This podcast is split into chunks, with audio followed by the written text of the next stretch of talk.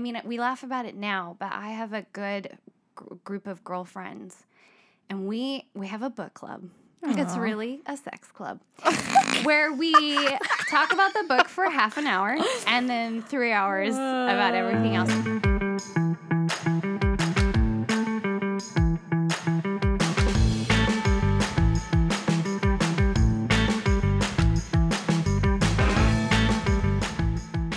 Welcome to Code Orange. Whether you're a doctor or nurse, therapist, tech, assistant, or admin, we've got you covered for the next 30 minutes, spilling the dirt on all things healthcare. I'm Allie. And I'm Paige. And thanks for joining us on our show as we gab with each other for your entertainment, education, and enjoyment.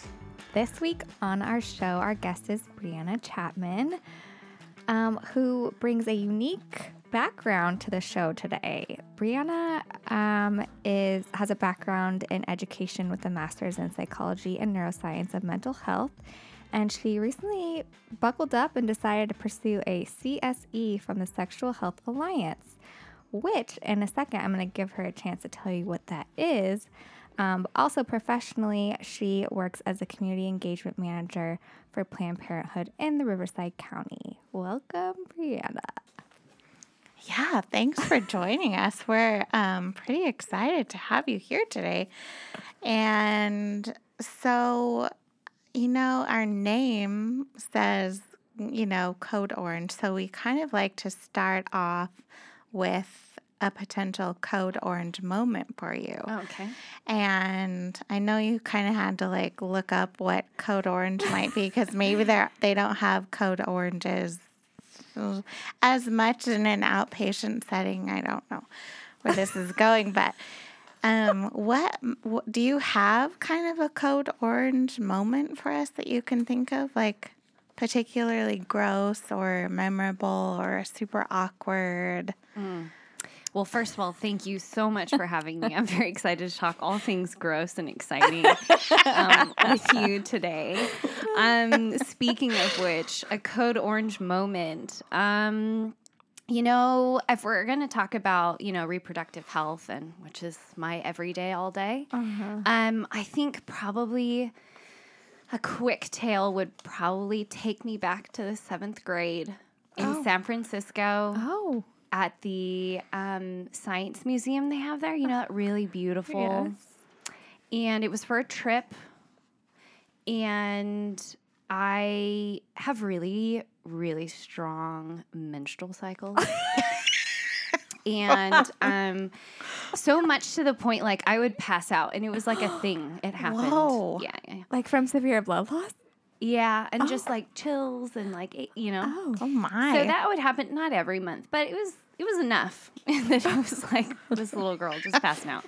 And goodness. We were in San Francisco, and we were going around. We had our groups that were filling out stuff for work or biology class or something. And this poor group I happened to have was with our like Korean exchange student. And I was with him, paired up with him, and I was starting to feel the wooziness. And I grabbed him, and I was like, "Tay, I don't think I'm gonna." And then I fell down. Oh my goodness! And I woke up in the nurse's office in the science museum. So, in case you ever need anything, you're up there. And so that happened, and of course, they were like, "Are you okay?" And I was like, "Yeah, I know this happens." And the poor guy was like, I was fine, but we're walking around, and I continued to walk around. We did the Golden Gate Bridge. We're, like, walking everywhere. Oh, Fisherman's Wharf. You rallied. And then that evening was only when my friends came up to me. Only then did they say, oh, no. You have had blood on your pants all day, and we didn't know how to tell you. Oh, no. And I just... Oh, no. So, I just started laughing because, like, what else can you do? I've literally shown all of San Francisco what happened to me. So, yeah, no. And then it was, like, established from then on. It was like, all right, let's just always have each other's back and give me a sweatshirt. Tell me right up front. Like, why are you... Why did you wait like 4 hours? PSA. Everyone, let's just have each other's back. Does that count as Code Orange? Oh, yeah. Yeah. I think that's pretty good. And horrifying. Yeah. How embarrassing. I feel like my cheeks are getting hot. I feel like that's going to be you a lot right now. Oh, my gosh. I think so, too. So I'm 40 years old, and I still hide things like that in my shopping cart. Tampons. I still hide them under like different. A bushel? And I won't get them first. I'll wait until I have other items in my cart, and then I'll go get those products, and then I'll hide them in case. That's a lot of effort. In case I run into someone that I know, like a former church member. Because you don't. Do you have periods? No. And she certainly doesn't pass out when she gets them. No, but it's like, Oh, that's too funny. Well, do you deal with people like Paige and all the time? Every day? Okay. Well, and I love them dearly. Aww. Like they just, and then it's like, you know, I just love because that squirminess. It's fun. There's so much potential you can work with, right? And that's exactly what I see. That's a great word. Man. I see a lot of potential. Yeah. So let's work on this. And you grew up Adventist, is that right? Correct. So yes. I also grew up Adventist. And so, and here we are on the opposite ends of the spectrum. Uh-huh. You're a sex educator, and I'm hiding my tampons in my shopping cart. Yeah. And so it's, how did we both get here? I have told this story several times. I don't know, because I go back and I like to think maybe it's that psychology aspect of I want to see kind of where I landed and how and why. So I go back to think about like what were the messages I was receiving growing up, what kind of et cetera. Well, not a lot in our schools. This topic. Yeah. But in my own household, which again is where I have to say sex education really starts. Because you're seeing the relationship between parents. You're seeing a lot of that stuff. For sure. Even with like aunts, uncles, family members. And when I first got my period, it was the day before my birthday. I'll never forget. How old? A sunflower calendar. How old? I put a little heart on it. I was in 6th grade. Yeah. I don't know. How old are you in 6th grade? 12. Yeah. Okay. 6th grade. I don't know why I have that in my head, but you're 12. Yeah. That's good. Grade. Yeah. And so my mom had bought me that American Girl doll. Cool. The body cares or how to care about your body. Oh, I'm so mad that I'm butchering the title of it, but it's a fantastic book. I loved it. Hmm. And so I kind of knew like what to expect. Mm-hmm. And so it happened, and then, so my mom had a talk with me, and then my dad came in as well and brought my older brother. Oh. And it was like, I actually just had this conversation with them the other night, and I said, so all four of us were sitting there, and then my dad said, you know what we're going to do? We're going to all get in the car, and we're going to go to the store, and we're going to look at the aisle, and we're going to grab some stuff. Wow. And so all of us got in the car, and it was very much like, all right. And so then my mom said, well, here's, a couple of options. I think we started with pads. And then my brother was there, and my dad turned to him because he was just about to start driving and was like, if she ever needs any, just make sure that, you can get some for her or, like, you can ask me or anyone. So it was very much like this. So they were teaching your brother what to get you also? Mm-hmm. Wow. Or just more of, like, this is what's going to happen because we shared a bathroom growing up. Mm. So there wasn't any shame about, like, what's in the trash can? You're dispensing, like, whatever. I'm, like, honestly thinking back, and we were talking about this the other night. I was like, I don't think he ever made me feel bad. Like, was it that time of the month? Or like, can you clean up after yourself? Why are you acting so crazy? Exactly. I mean, there might have been. What are you doing in the bathroom? Get out. But it wasn't like gross. Oh. Or, just like this repulsion towards like what's going on. It was just like, it is a matter of fact. And like to this day, he still very much is like, have body hair. Like, who cares? Like, he's like, I can't even worry about that. There's so much more. Things like that. Yeah. Wow. That's really cool. I don't know if that helped inform kind of my, like, being so forward and out there, because they almost paved the way of, like, this is the standard. Sounds like it. And so then, again, that's why in school I was the one that had the Vinny tampon. Like, it was like this tampon case thing. And, like, anyone would be like, hey, it's, we call it Ruby Tuesdays or Amplo's here. It's Shark Week. Shark Week. And so, like, those would be our code names. Oh, do you not? Did you not have? No. It was, like, all a secret in my school. I definitely didn't have a Brianna that was, like, going to hook you up. Like, no one definitely had my back like that. No. I mean, it was secretive in the sense of, like, us, like, amongst the girls. Say, yes, I suppose you could say. Yeah. We would kind of like, hey, you know, you had that look like, hey, do you have? And I'd be like, oh yeah. Yeah. Do you need a tampon? And check it. And that's hilarious. Like, so. That's they sometimes funny. Would ask, depending on how desperate they needed to be broadcast. Yeah. Oh my gosh. No, but for me, it was just more of like, it is what it is. Mm-hmm. And like, I'm going to have this for the next 30-some years. Like, all right, live with it. Mm-hmm. Yeah. And that came with partners, too, later on. It was like, oh, this is just what it is. So if you can't deal, next. Yeah. Yeah. No, really. Like, I'm not. Do you still pass out though? Okay. Yes. Yes and no. So that's a whole nother story. Yeah. I did for a while. Like, I can tell you all the places I passed, like at a wedding, just as the bride was coming down, and I was the plus one. You know, I was like, oh, that's embarrassing. Way to steal the moment. Yeah, kind of. What does plus one mean? I didn't know them. I was my date's plus one, so I didn't know the couple. Oh gosh. And so then, like, we're all standing up, and then it's like, bonk. And then I was in the trash. I bet they were. I could see them, the bride, if she was not nice, being like, "Oh, she's trying to steal my thunder." Someone literally just passed out. I was, fortunately for us, I was in the back row and in the corner. Oh, good. And it was low-key passed out. Yes, and fortunately, so we turned and we looked. It was over to the right, and we were standing on the left side, and so then I just fell into. Oh my gosh. Yeah, their arms. He caught me. This big guy caught me. It's like, oh my gosh! Woke up and I was in a trailer. Like, they're feeding me water. So, and then I was like, "Can we go?"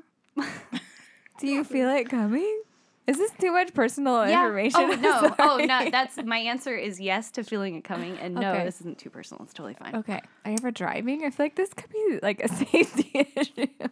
No, I definitely can feel it. Okay. I can feel it coming on. You get cold, feverish chills. I think it happens. It's a rare number of people I'm finding out as I'm to share this story. But it has lessened as I've gotten older. Okay. I'll say that. And so that was actually one of the things when I was in high school and about to go for college. My mom was like, "We got to get you on some birth control because that was known to kind of regulate and kind of lessen this kind of passing out and stuff." Now there's a little bit more controversy or research out there that's like, we really shouldn't be putting individuals on birth control, or like the pill is what it is, to help regulate that. That's really only kind of like slapping a Band-Aid on the issue versus really looking into it. But I mean, for me nowadays, it's like I'm fine now. I don't really. Have you met anybody that has that?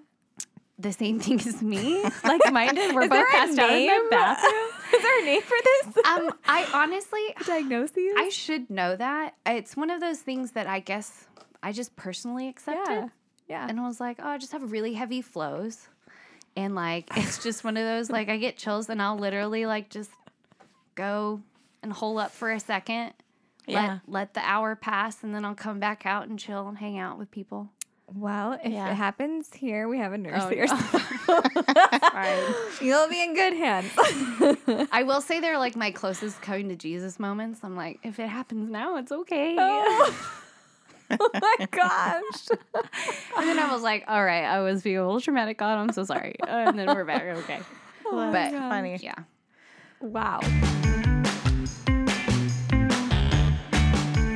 So, you work for Planned Parenthood now. Yeah. How long have you worked for them? It's fresh and new. I've only been there for, we're going on 3 months.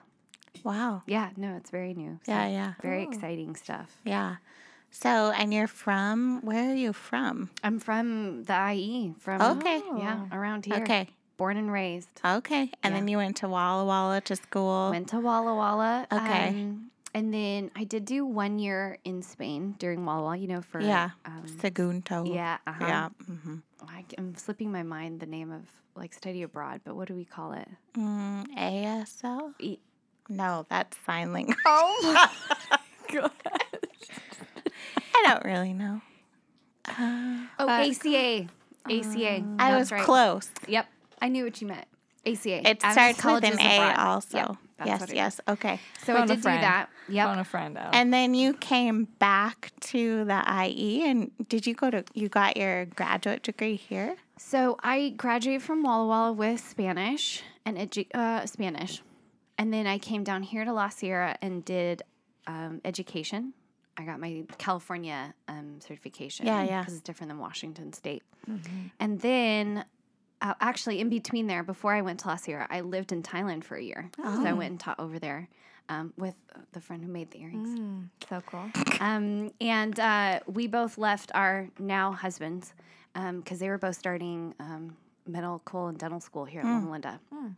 We said, see ya, we're going to Thailand. Really? And so we went there. Then I came back, finished my education. And then my husband and I, we moved to Zambia.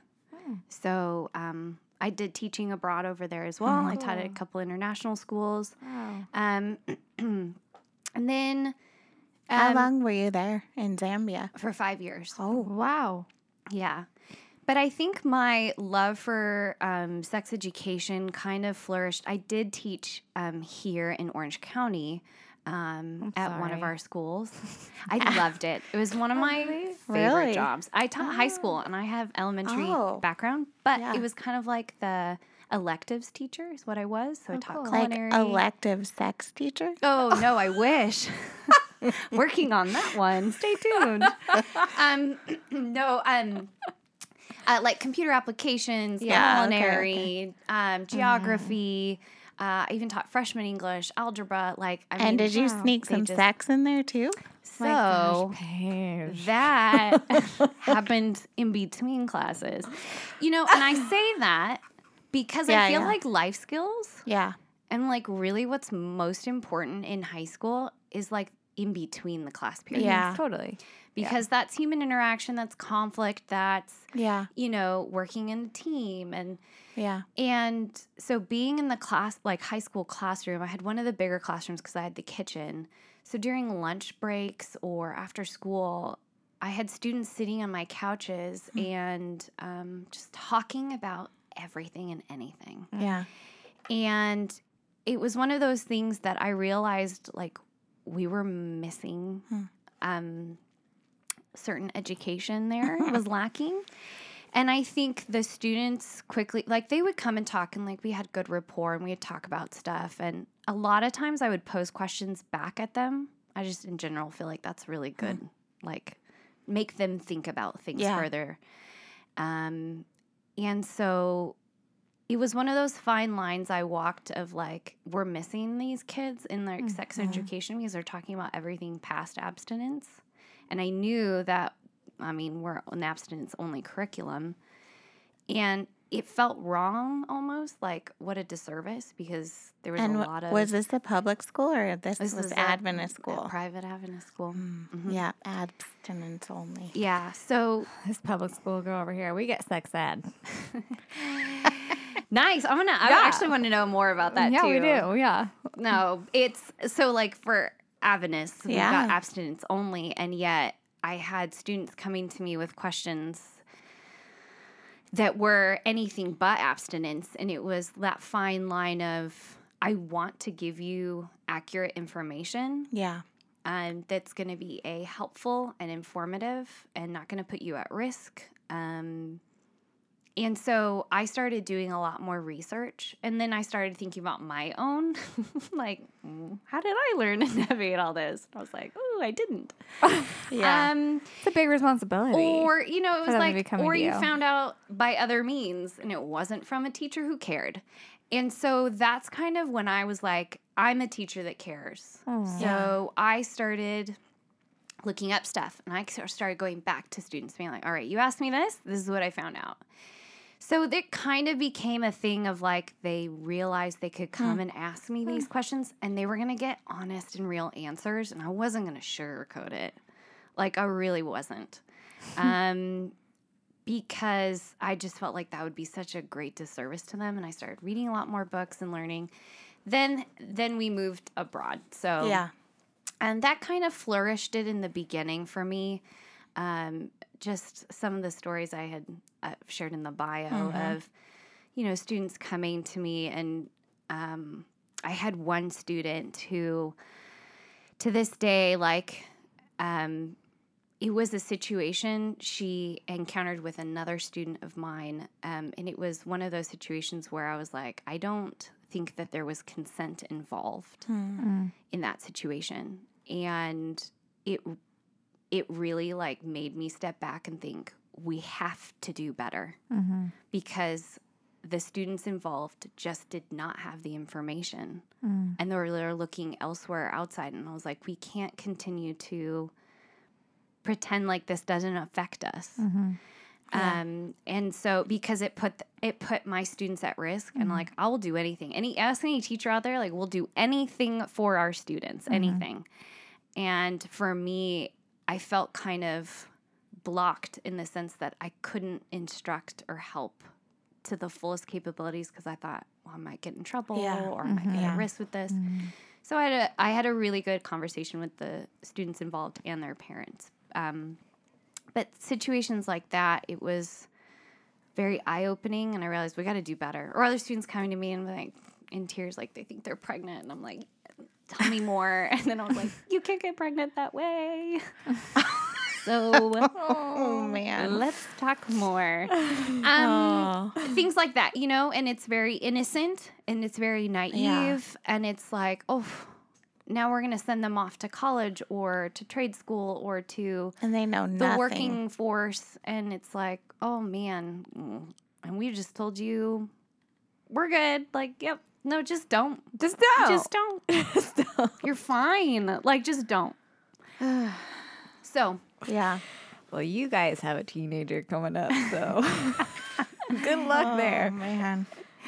It's fun. It's fun, and it's exciting. Yeah. Yeah.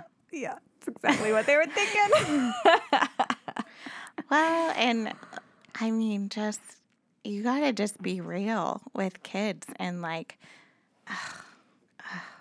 yeah. Well, I have a lot of old baggage, with Adventism, I think, and like what they teach and. Same. But public school, they just put it right out there. Well, and like, I think maybe a little too soon, a little too much, but yeah, it's out there. I used to have this lady that I worked with, and her kids went to public school and super nerdy, and they never had dates or anything like that. But because they went to public school, or? No, just in general. But she was the coolest nurse that I ever have worked with, and she said that when she kind of had the talk with her kids, she was like, I don't know what you're doing out there, but it's got to be with someone nice. It's, these are kind of like the rules. And I just want to let you know there are some condoms under the sink right here. And so I'm not going to ask any questions. You can talk to me when you want, but this is condoms. If you're going to be doing that, you better take some of these. Yeah. And that was, and I like, oh, yeah, I like that.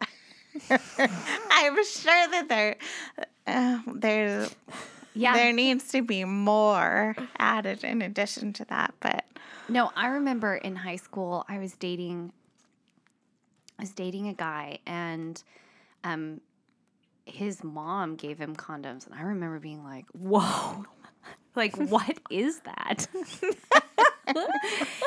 And then almost being completely, like, turned off by the thought, like, of just like, oh, my word, what a bad guy, you know, like, all, which now I think, like, I go applaud the mom, yeah. and I'm like, wow, good on you yeah. for, like, I'm like, wow, if I could go back, and actually I ran into that mother at Target, like, just like a year ago or something, and I'll, you know, and just being like, I just want you to know, like, that was great work, excellent parenting, like, it was... We never needed it. But it was one of those things that, again, because of our upbringing, and that kind of forthcomingness with it is just received with, like, shock and horror, when in reality it's like, well, that's actually very necessary and responsible. Yeah. So 100%, you know, having that talk and being very honest and open about it, of like, hey, here they are. If you want to know more, I'll be happy to take you to someone or hand out resources. Or what do you think is the appropriate age to start talking to your kids? Okay. You know? I love this question because there is currently a little bit of conflict. Anything like the word sex just automatically just inflames and brings up a lot of stuff for a lot of people everywhere. And then you attach it next to education, and then that's going to, that combo right there really is going to bring a lot of boiling blood around in a lot of people. When we say sex education begins in elementary, I was just telling a friend of mine today what that means when I taught kindergarten, and I taught kindergarten for 3 years. What that looks like is, in my classroom, I do not conform to the gender binaries. So everyone was getting pink and purple and green and orange papers. And I almost specifically would hand out the opposite, like almost intentionally, would kind of mix up the colors. And so my students very quickly realized, you know, I had the saying, you get what you get and you don't get upset. And then they also... Mine was, you don't throw a fit for my mom.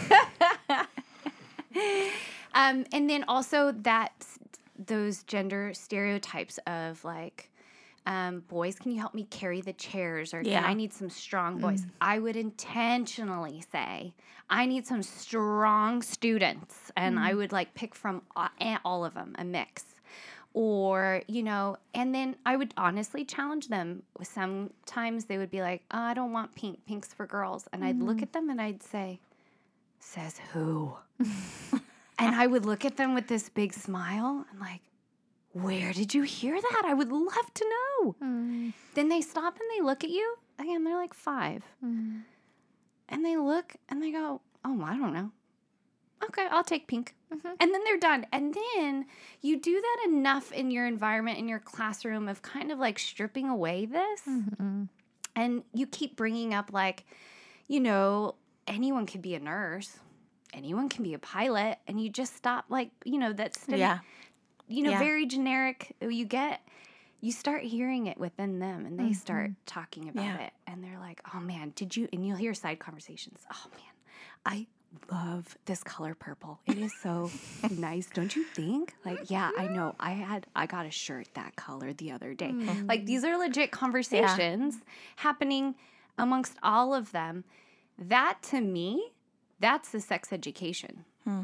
And so I like to...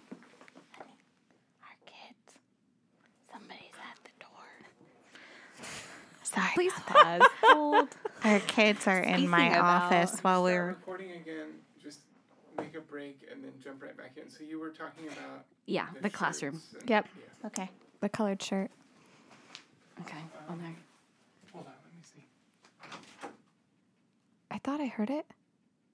It might have been my chair squeaking. Maybe you should just go check on it. I thought I heard Mom. That's very possible. Probably Sawyer asking for a snack. Oh. Yeah, where are our snacks today? Well, they just finished lunch, so they...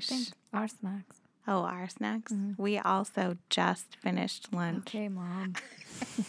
They're being respectful, responsible, and fun. Oh, good. We're all A-plus kid. Oh, wow. That's some good parenting there. That's what our therapist taught us. Nice. Our family therapist taught us that saying. It's very good.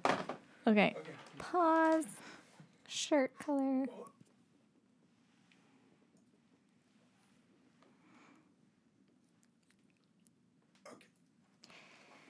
So that's what I mean when I say there's a sex education happening in elementary schools. Yeah.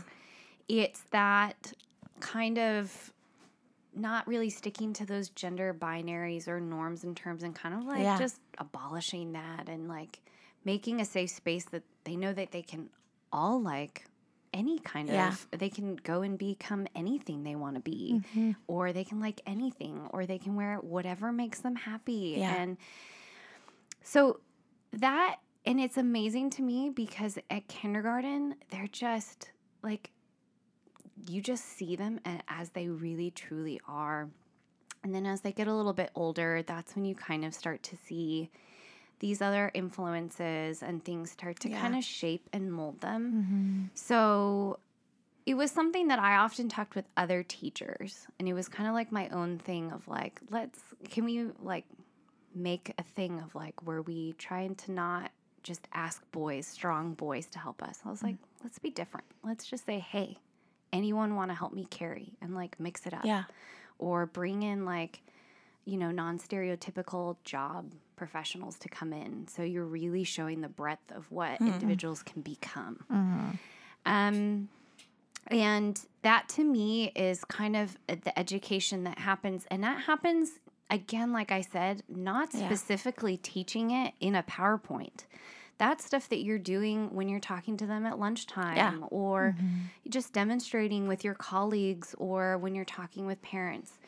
That's stuff that can happen anytime, anywhere. Now, then you get into like, I think it's fifth grade when I had the very first sex ed. I don't know about you two, but I think it was fifth grade for me, or like junior high is very typical when you start to get it. Yeah, that's when I remember it in school. Yeah, and that's like, so I was split. We were split, boys and girls, which I will say, preface right now, sex educators today, we do not do that. We really advocate for not splitting. Because, again, that just furthers stigma and shame and guilt. Like, you can't talk about this with the other sex or you can't, you know, like, it's hush-hush. We did, I will say, in fifth grade, I had an absolute fabulous teacher. She had a pop-out book and, like, literally with a pop-out uterus. I remember it so vividly. Those fallopian tubes. And she was, she continues to be like a mentor for me. Oh. She actually literally showed like where the tampon went in. She put it in a beaker, showed how much water it would hold. Like we were like blown away. But those are the heavy flow. And I will never forget. Yeah. I will never forget. We had that lesson and then we switched and the boys had the lesson. Oh. We were in the other room. So we got taught the same thing. That's kind of cool. Which, yes, I do appreciate that. They got taught, we got taught all reproductive systems. And then I'll never forget, we're walking back and we're exchanging classrooms after we both had that. And one boy, a friend of mine, comes up and he just looks at us and he goes, wow. Women are amazing. Oh. And I just died. Oh. And I've told him that, like, I've told him that story, like, a couple years ago. I was like, do you remember in the hallway, like, as a fifth grader, you just, like, because he was so in awe of, like, what the uterus could do and was capable of. That's cute. And that's so really cute. I, you know, and again, that was just very fun. I love sharing that story because again, it was like really just like, it is what it is. Here we go. And then we don't get it again until like ninth grade, maybe in biology. And that's cool. That's a great class. But then it's like STIs with like very vivid pictures, which again, Today, sex educators, that's saved for the doctor's office. Oh, really? Because those pictures depict like severe cases. Yeah. And I don't know if you know, what is the most common symptom for an STI? Do you know what it is? I don't know. Itching, maybe? Burning, itching. It's nothing. Oh. So I think we're thinking of UTIs. I mean, I would have loved to know about UTIs too, though. Let's back up and talk about that as well. Yeah, for sure. But like for STIs, those pictures, that's really like what a doctor needs to diagnose something. But more commonly, you're really not experiencing a lot of symptoms. Mm-hmm. And again, coming from a conservative background or perspective, education, we didn't even teach how to really protect against getting STIs. Really? What it was like, don't have sex and don't sex? Even look at them. What's your definition of sex? Intercourse. What is intercourse, though? I think that's sexual intercourse. I think sex can also be like you said, male, female, non-binary, like all those things. That's true. Okay. So and there's a spectrum of everything. Uh-huh. So what we're taught, okay, I'm looking at you, Adventist, up here. Right. When we're taught sex, we're taught penetration is sex. Exactly. Penis, between a man and a woman. Vagina. Penis and vagina is only sex. Only the vagina. That's, yeah. And if you go anywhere else, you're going to hell. Yeah. So that's sex, right? Yeah. And that's what we're told to stay away from. Now, let's flash forward. Yeah. And perhaps we don't stick with that, and then you're doing everything else. Are you protecting it against STIs? No. So that is something for me that when I am talking about sex education for our more conservative schools, we're really not teaching how to really protect ourselves and be safe, because literally all we're taught is sex is penis and vagina, so don't do it and you'll be fine. Yeah. Otherwise, you'll die. And you'll burn in hell forever. Well, which could be true because you're not saving or like protecting yourself against STIs, which can be transmitted many different ways, or other forms of sex, which can happen between and look very different for a lot of different bodies. Right. And we're just not taught that because we're taught this is it. So if you don't do this, you'll be fine. So we don't do this, and we think, oh, we're good, we're fine. And then we go on and do oral or anal or anything else, or just genital or mouth. Is this getting too much for you guys? No, it's okay. And it's interesting because I still don't know a lot of these things that you're saying. And yet, a lot of people continue. They don't know either. And then guess what? They end up having, you know, severe itchiness, or they pass it on. They don't know how to conversations on, hey, I have an STI, and how to have that conversation with partners. We're not taught that. No. Or where to go for treatments. We're not taught how to be responsible. We're not taught equipment. Like, we're not even shown really like models of birth control or barriers to perhaps prevent a lot of these things.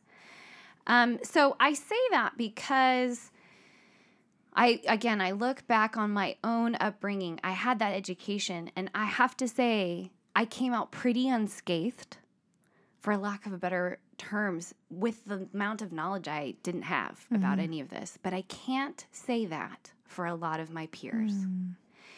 And that for me is kind of one of the things of like, well, then we're just really sending them out there and being like, well, let's hope for the best, you know?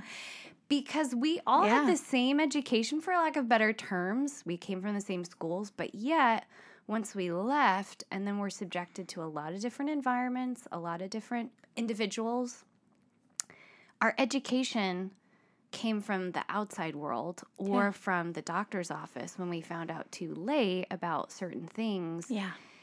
And then there's a lot of shame and guilt, because then you don't share or talk about it with anyone who you should be sharing and talking about it with, because we're not supposed to be doing that. Yeah. And so for me, it wasn't like, I mean, we laugh about it now, but I have a good group of girlfriends, And we have a book club. Aww. It's really a sex club where we talk about the book for half an hour and then 3 hours about everything else. But it was like during college and after, like it was only then that we really started sharing about a lot of our vulnerabilities with this kind of thing. We all had the same background in growing up. We all were Adventist. And it was then and through these book club sessions, too, that kind of my love for sex and information continued to grow. And it was like, we got to do better. Because, again, I'm looking around some of the at the table with my best friends here. And we experienced it in so many different ways. And it could have so easily been prevented. A lot of trauma or fear, shame, guilt that we were now unpacking at book club, quote unquote book club, that could have easily been just, you know, if we'd had more education, someone, a safe space to share that with. It could have gone a lot better. Now, again, I say, like, I look around at my friends and cohorts, and for the most part, like, we've come up okay. Yeah. But again, that's not everyone's experience. So that's like from the more conservative side of things. But again, also in the public sector, like I'll ask you, how many days was your sex education?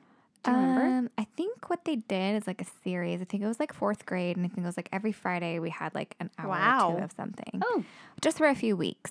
Yeah, that was like an introduction, and like you got little deodorants, and you got like a little pad.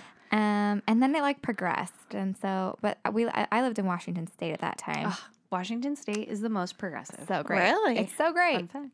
Yeah, so great in their curriculum, and then California's right behind them. Right. So then I came to California, seventh grade, I think. Awkward time to move. Thanks, Mom and Dad. And they were getting it for the first time, I think, seventh grade.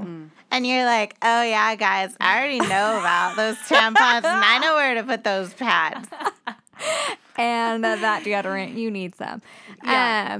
No, yeah, it was kind of interesting also because, like, you know, obviously people go through puberty at different times, like boys and girls, right? So when you're like, oh, you had that code word, you know, everyone knew which girl had already gone through it and would have the supplies if they like got it for the first time and whatnot. I'm like so sad for those girls that didn't tell you before. Like, come on, like girl code, we're here, right? Yeah. But yeah, so we got it a little bit, but it was more about like our bodies first, and then I don't really remember, honestly. I think that, like, my mom did her own version, like, knowing that we were going to start something in school. And so she pulled me aside. It was, of course, so awkward and horrifying. And so that was one of my questions for you, like, is you work with parents and then also, like, kind of you some of your conversation touched on it, like, about being unscathed. But a lot of, I feel like, now I have a daughter who's 3. Favorite color is blue, and she loves dinosaurs and cars. Oh, love it. Right. Except for lately, she's been saying princesses, and I'm like, you're just hanging out with these girls at school that really like princesses. But, like the sexual abuse side, if you don't know these things, then you don't know that people shouldn't be doing that to you or that that area is sensitive and private. And so, like, you know, does that come into role as a sex educator and, like, can you speak to those things? I'm interested. Yeah. So that is, I did forget to mention, I actually had, when I was, this was in Zambia, I was teaching second grade. I had like a pod school. So because of the pandemic, I had a bunch of parents reach out to me, and I was not in the school system anymore. I had gone to work in art. And then I had parents say, hey, can you start a pod school? So I had like 6 kids, and I had one parent who's actually one of my really good friends over there. She's also a teacher, who said, would you please do a talk about body safety?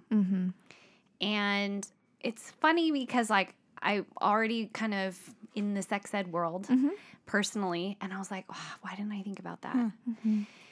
And I there is a lot of actually like books and mm-hmm. curriculum that talk about that. And that is another thing about sex ed. Yeah. It's teaching body safety. Yeah. And that starts young at 6 and 7. It starts at home, but in the school space, I would say that I think curriculum says like 2nd grade. Mm-hmm. But at home, that should be talked about already, in my opinion. Yeah.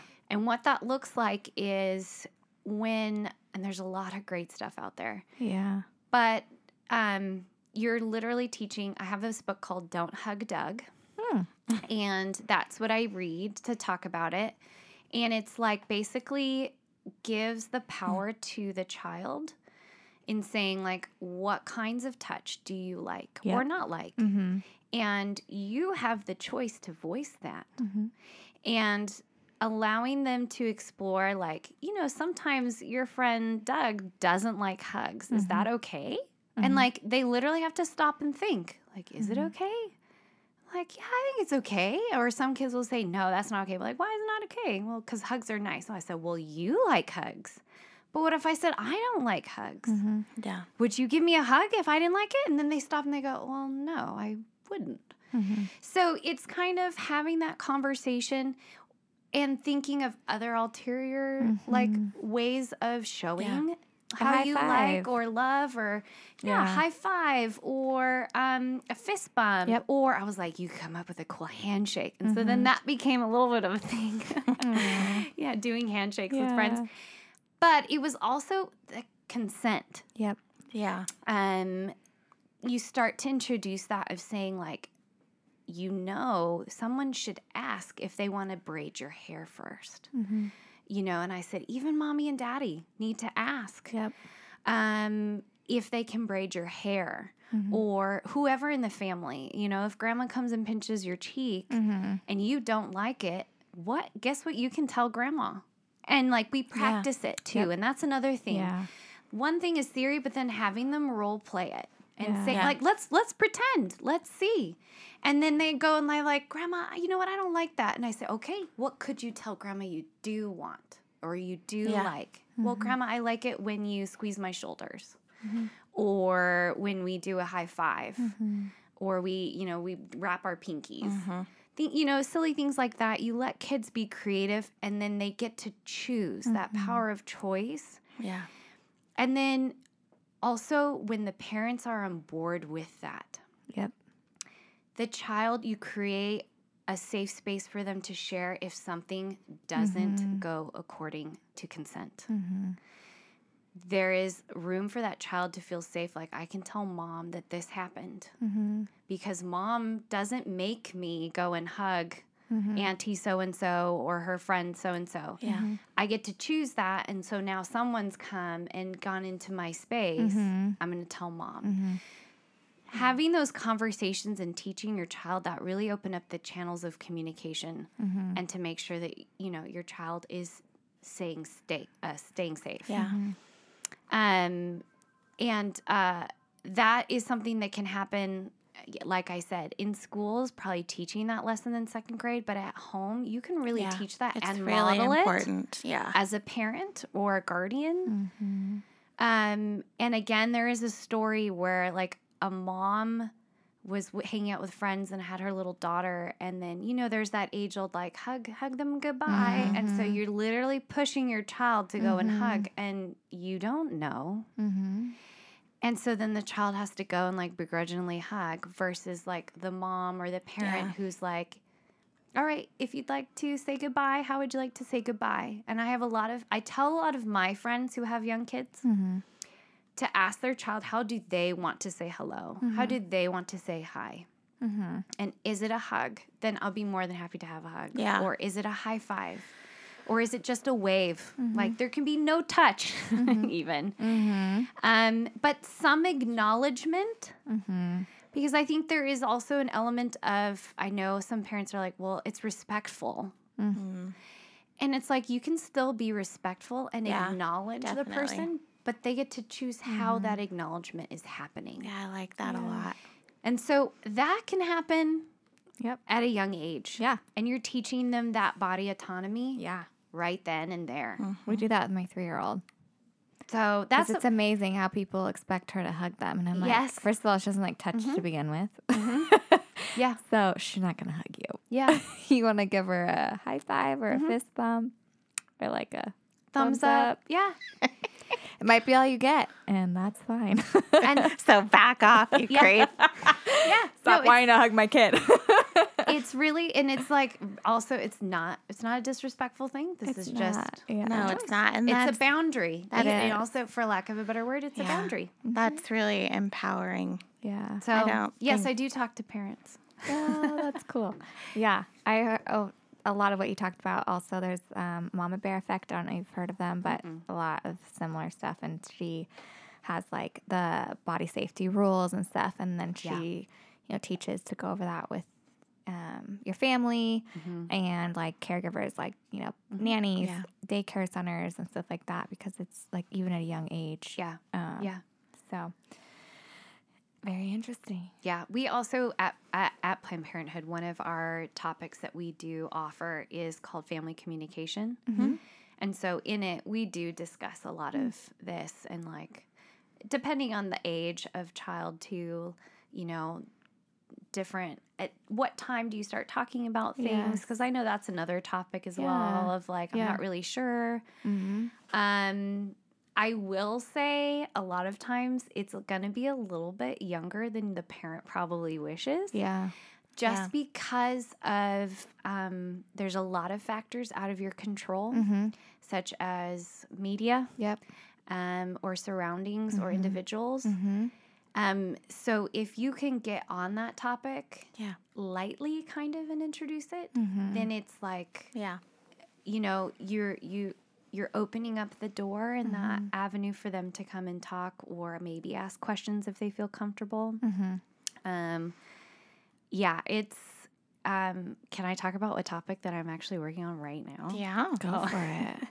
And one that I know is a little bit touchy. Ooh. I'm literally working on a topic to start introducing for kind of in our carousel of presentations, mm-hmm. Porn literacy. Oh. Because do you know the age average that someone will be like exposed to it unintentionally? I bet it's so young. I'm afraid to know. I bet it's like 7 or 8. Okay. What do you think? Oh. I'm hoping more like 10, 12. It's 12. Okay. Is it? It's Thank 12. Goodness. Good. And that's, that you know. That was too young, Paige. I know. That's the average, though. Okay. So for me, that's a very hard topic for a lot of people in general. Yeah. Yeah. So regardless if you're a parent or it's like as a human being, this one's very controversial. Talking about it even more. And I'm guessing that, like, coming from a conservative, 100%. Conservative communities is much more risque. Although I would imagine they're not asking Planned Parenthood to come and do a presentation to them. Unfortunately. I would love to come, though. But do you get backlash? Like, not backlash, but what's the right word? Because you come from this background, this conservative background, mm-hmm. But you have this very different job and mm-hmm. like passion, really, of yours, like educating on all these topics. Do you feel like people are like uncomfortable by it, or are they all pretty like around you and your people like welcoming and or? You gotta start that. That question back at the beginning because the beginning of it wasn't clean. It wasn't. So I won't be able to.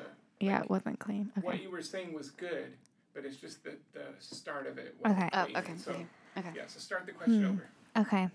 With this expertise and area that you work in, plus your conservative background, do you feel like the two like crossroads ever? And is there conflict around that? Or, are people pretty welcoming and open to it, or what's been your experience with that? Because I feel like they're very polarizing, right? They are. I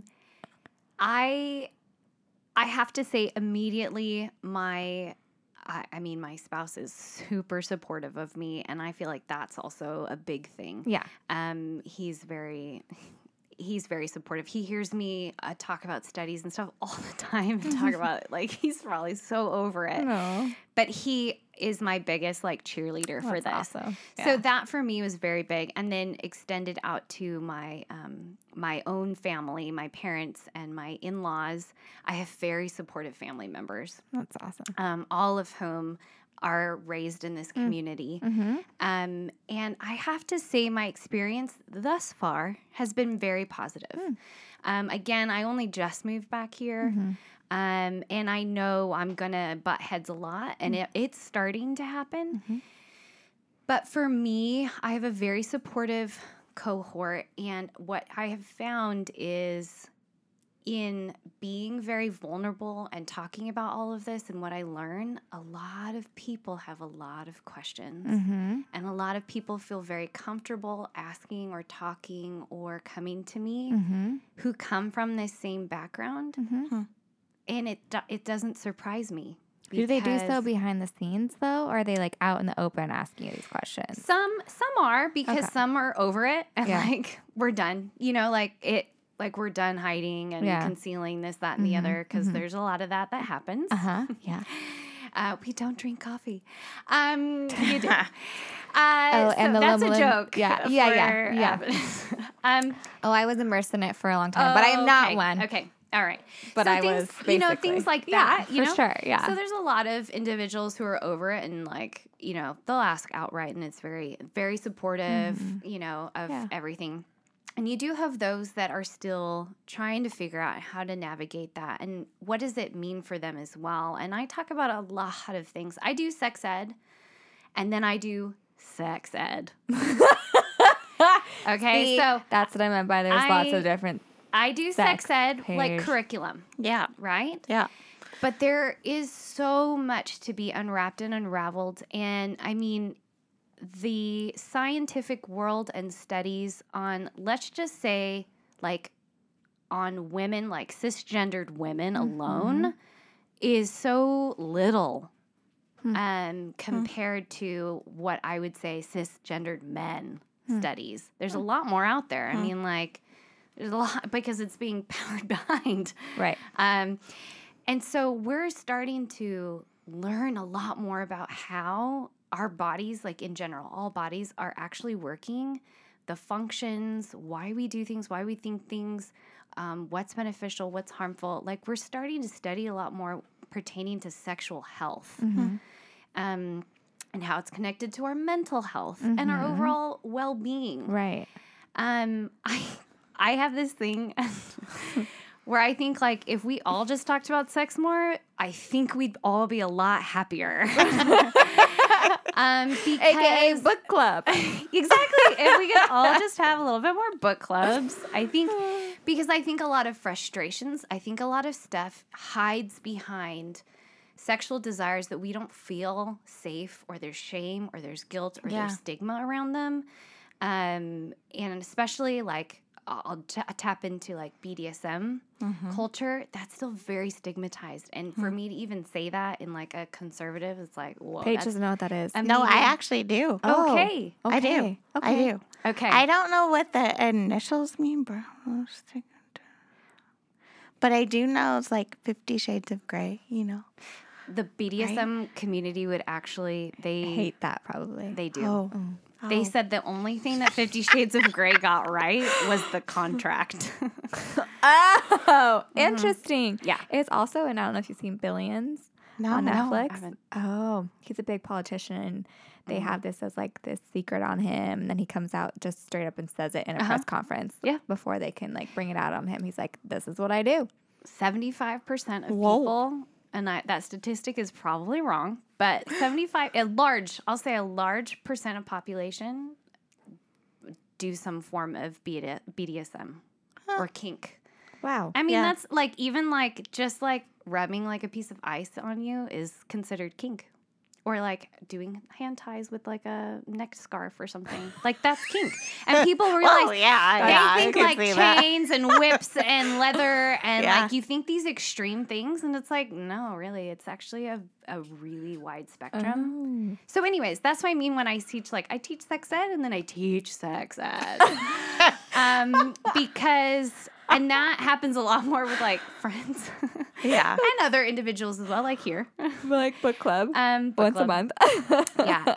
Because for me, honestly, it's such a vast thing. And it floors me that we teach sex ed for, like, maybe 2 hours in some schools. Yeah.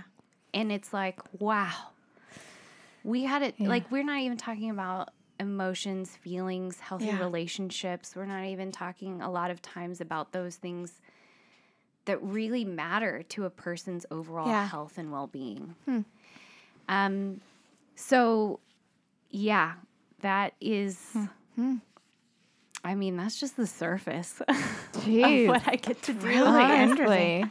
Wow. So your role with Planned Parenthood is going to be to go out and give different presentations like that. Yeah, so we have a carousel of classes that we offer, like birth control methods, STIs, sexual reproductive anatomy and physiology, healthy relationships, family communication, consent and boundaries.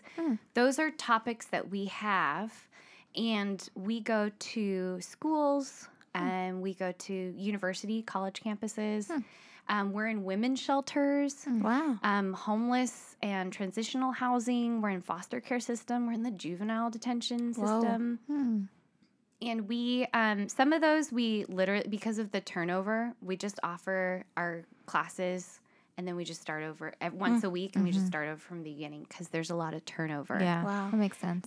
Sometimes we go in like schools, we'll just do like our set of series and we'll once a week. And we'll just go and do our series. Other times, schools will just ask us to do certain topics. So just our reproductive anatomy and physiology class or just our birth controls. So we offer those selection. You can kind of pick and choose. For our colleges, we offer the same exact things because a lot of times if you didn't get it in high school. Yeah. So it's either a refresher or brand new. It didn't go well. So we go to colleges as well. And, I mean, sometimes we talk a little bit more about certain things pertaining to, like, you know, whatever needs are on the campus or if the health clinic asks, can you please emphasize more on, you know, consent or boundaries? Like, we do that as well. But we offer, we offer our courses and it's free for nonprofits and for schools. It's really cool. So we have our own materials. So I actually brought home, I came straight from a presentation last week and I had my backpack and I opened it up and I was like, Mom, hey, guess what's in here? And it was just like a bunch of wooden penises to practice putting condoms on and like a bunch of expired condoms. And my mom was like, so proud.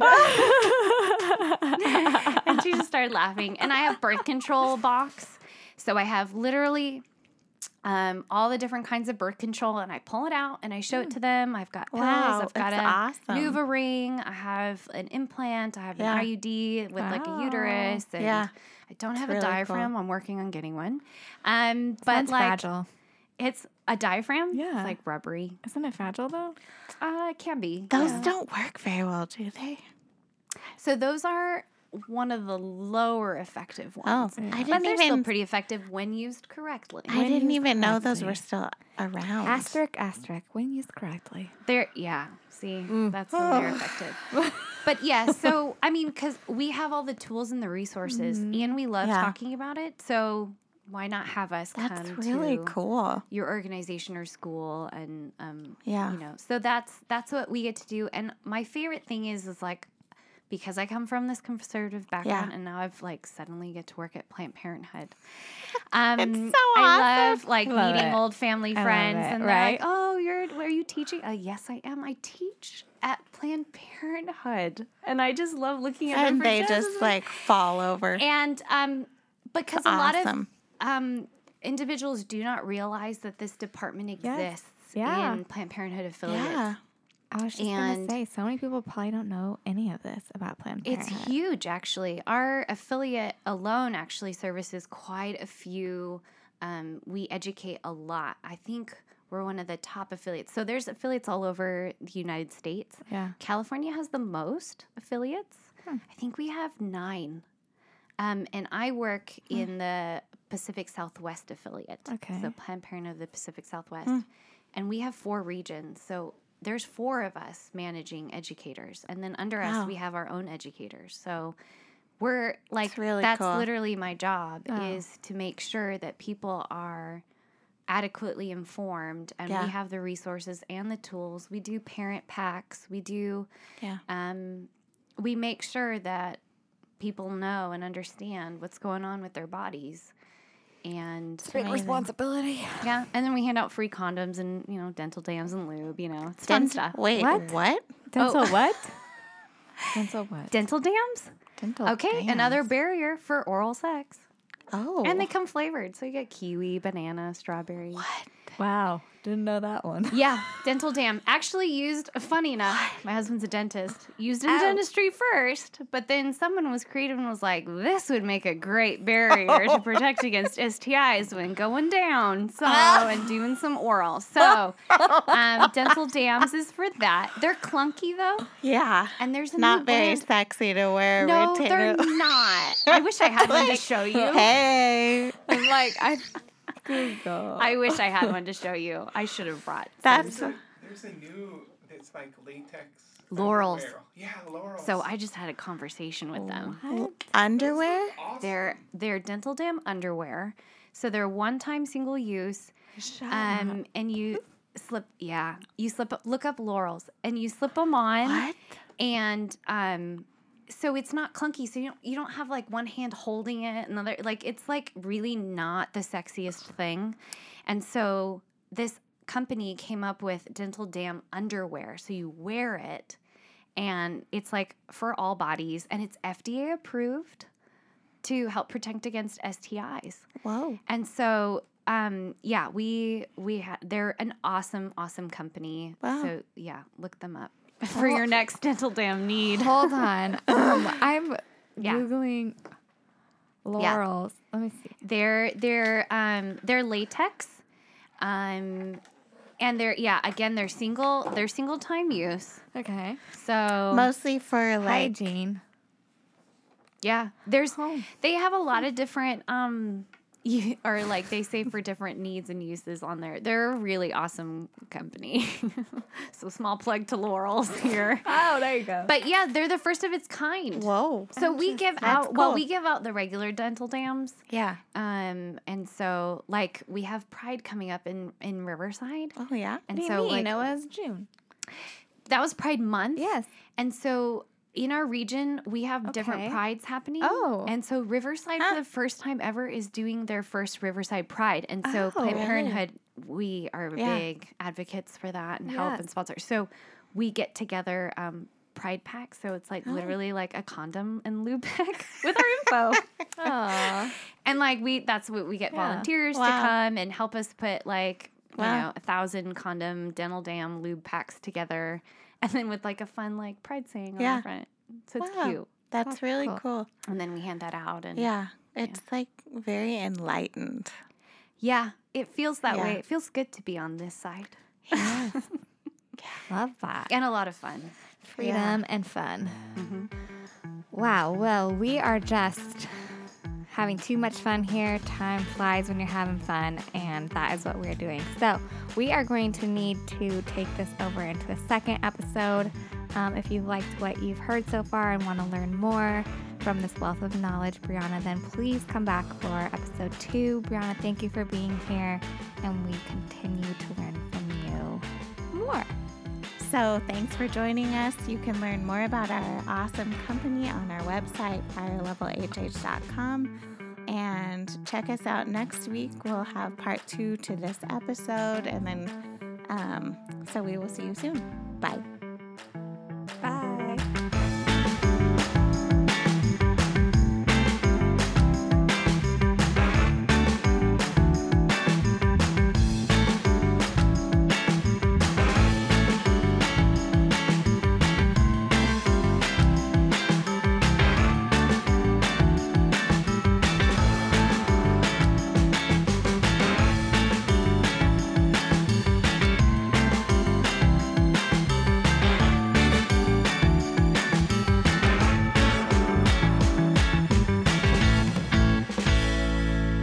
scale of 0 to 10, how uncomfortable are you? Oh, not very. Like, probably a...